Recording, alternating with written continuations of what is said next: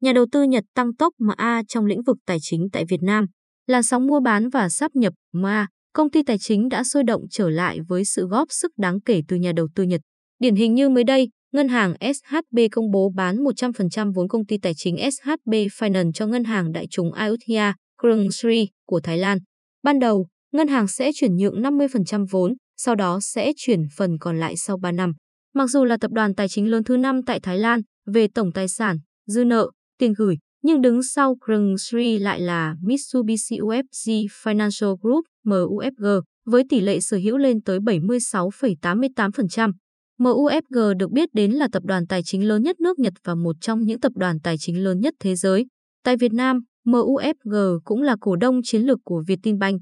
Một tập đoàn tài chính lớn khác của Nhật là Sumitomo Mitsui Banking Corporation, SMBC, cũng dự kiến hoàn tất thương vụ mua 49% cổ phần FE Credit, công ty tài chính chiếm lĩnh khoảng 50% thị phần nội địa trong tháng 9. SMBC cũng là đơn vị có đầu tư vào ngân hàng Eximbank với tỷ lệ sở hữu 15%. Trước đó, người Nhật cũng đã chen chân vào thị trường tài chính tiêu dùng Việt Nam dưới hình thức M và A. Chẳng hạn, ngân hàng HD Bank với thương hiệu hướng dẫn Saison, ngân hàng Mobile Banking với thương hiệu M Credit, tất cả đều là nhà đầu tư chiến lược với tỷ lệ sở hữu 49%. Năm 2019, trên thị trường cũng xuất hiện thông tin tập đoàn bán lẻ Iron, Nhật muốn mua lại HAFIC, công ty tài chính nhà nước cần tái cấu trúc nhưng không thành công. Ion cũng sở hữu công ty ACS Việt Nam, đơn vị hoạt động theo mô hình mua hàng trả chậm từ năm 2008. Trên thực tế, các nhà đầu tư Nhật xuất hiện tại thị trường cho vay tiêu dùng của Việt Nam từ sớm vì gắn liền với nhiều sản phẩm mang thương hiệu Nhật mà người Việt thường ưa chuộng. Không chỉ có ACS, xuất hiện từ giai đoạn đầu của thị trường cho vay tiêu dùng tại Việt Nam đã có yếu tố Nhật như GACCS hay Toyota Finance. Có thể thấy các sản phẩm rất cơ bản như mua hàng trả chậm, mua xe, mua đồ gia dụng, nhưng sau đó các đơn vị này cũng không đẩy mạnh mở rộng thêm thị trường. Tại Việt Nam, vẫn còn hàng là các công ty tài chính để các nhà đầu tư nước ngoài đi săn. Ngân hàng MSB cho biết dự tính bán toàn bộ 100% vốn công ty tài chính trách nhiệm hữu hạn một thành viên cộng đồng FCCOM thay vì mức 50% như trước dự kiến. Ông Nguyễn Hoàng Linh, Tổng Giám đốc MSB, cho biết hiện có 2 đến 3 đối tác đang làm việc, dự kiến có thể hoàn tất thương vụ bán vốn trong năm 2022, phụ thuộc vào việc cấp phép của Ngân hàng Nhà nước. Do đó, sẽ không ngạc nhiên nếu nhà đầu tư mua lại FCCOM đến từ Nhật hay Hàn Quốc, hai quốc gia dẫn đầu về dòng vốn đầu tư trực tiếp lẫn gián tiếp tại Việt Nam, đi cùng với đó là hệ sinh thái các doanh nghiệp nội, các chuyên gia và cả người lao động. Tiềm năng thị trường vay tiêu dùng còn rất lớn với quy mô dân số trẻ, ở độ tuổi trung bình 32,9 tuổi. Dư nợ tín dụng tiêu dùng cuối năm 2020 đạt khoảng 1,8 triệu tỷ đồng, chiếm khoảng 20% tổng dư nợ nền kinh tế. Con số tăng trưởng những năm tiếp theo được dự báo ở mức 13 đến 15%. Thế nhưng, theo Fingroup, dịch bệnh đã ảnh hưởng tới tốc độ tăng trưởng của thị trường vay tiêu dùng năm 2020, xuống thấp ở mức 10,7%. Đơn vị này nhận định, hầu hết các công ty tài chính đã tăng trưởng chậm lại đáng kể vì đại dịch COVID-19, cho vay thận trọng hơn vì lo ngại nợ xấu tăng lên. Một số công ty còn tăng trưởng âm. Tuy nhiên, vẫn có một số doanh nghiệp hoạt động tốt hơn khi đạt được mức tăng trưởng mạnh mẽ nhờ các mô hình kinh doanh tinh gọn.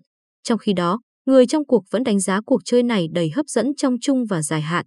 Chẳng hạn, ông Seiichiro Akita, chủ tịch kiêm CEO Krung Sri, bình luận thương vụ mua lại SHB Finance là nhấn mạnh cam kết với chiến lược mở rộng thị trường ASEAN theo kế hoạch kinh doanh trung hạn trong giai đoạn 2021 đến 2023. Cơ hội nằm ở rất nhiều sản phẩm cho vay tiêu dùng mà Krung Sri có thế mạnh. Tại Thái Lan, Krung Sri là nhà phát hành thẻ lớn nhất với 9,6 triệu thẻ tín dụng, tài trợ bán hàng và các tài khoản cho vay cá nhân trong danh mục cho vay. Đơn vị này cũng nằm trong nhóm dẫn đầu về dịch vụ cho vay ô tô, quản lý tài sản và cả tài chính vi mô. Từ phía công ty nội địa, phủ nhận chuyện bán cổ phần FI Credit là bán gà đẻ trứng vàng, lãnh đạo VP Bank khẳng định tài chính tiêu dùng là lĩnh vực nhiều rủi ro, nhưng đặc biệt phát triển ở những nước có nền kinh tế đang phát triển, nhu cầu tiêu dùng lớn. Tài chính tiêu dùng sẽ gặp trở ngại trong bối cảnh thị trường khó khăn, nhưng nếu được bình ổn, tăng trưởng ổn định thì lĩnh vực này tạo ra giá trị không hề nhỏ. Ông Nguyễn Đức Vinh, Tổng Giám đốc VP Bank, cho biết tại buổi trao đổi với nhà đầu tư gần đây. Dù đang gặp khó nhưng lãnh đạo VP Bank kỳ vọng sẽ đưa lợi nhuận FI Credit năm 2022 dự kiến trở lại mốc 6.000 tỷ đồng, tức tương tương mức kế hoạch trong năm 2020. Kế hoạch tăng trưởng tiếp theo là rất tham vọng với tốc độ tăng trưởng duy trì như trước khi có COVID-19. Lợi nhuận riêng của FI Credit có thể sánh ngang với top 5 ngân hàng Việt Nam trong khoảng thời gian 3 đến 4 năm tới. Ông Vinh chia sẻ tầm nhìn sau khi FI Credit có sự tham gia của SMBC. Cùng với quy mô độ lớn của thị trường, thách thức với các công ty tài chính đồng thời là những sản phẩm của fintech, công nghệ tài chính. Mới đây, ví điện tử Momo bắt tay với TP Bank để ra mắt sản phẩm dùng trước trả sau, một sản phẩm tương tự như thẻ tín dụng. Việt Credit cũng bắt tay với Credivo, một fintech đến từ Indonesia, để triển khai sản phẩm này. Theo đánh giá của công ty nghiên cứu Coherent Market Insight, quy mô thị trường này trên toàn cầu ước tính tăng trưởng hơn 21% mỗi năm trong giai đoạn 2020 đến 2027.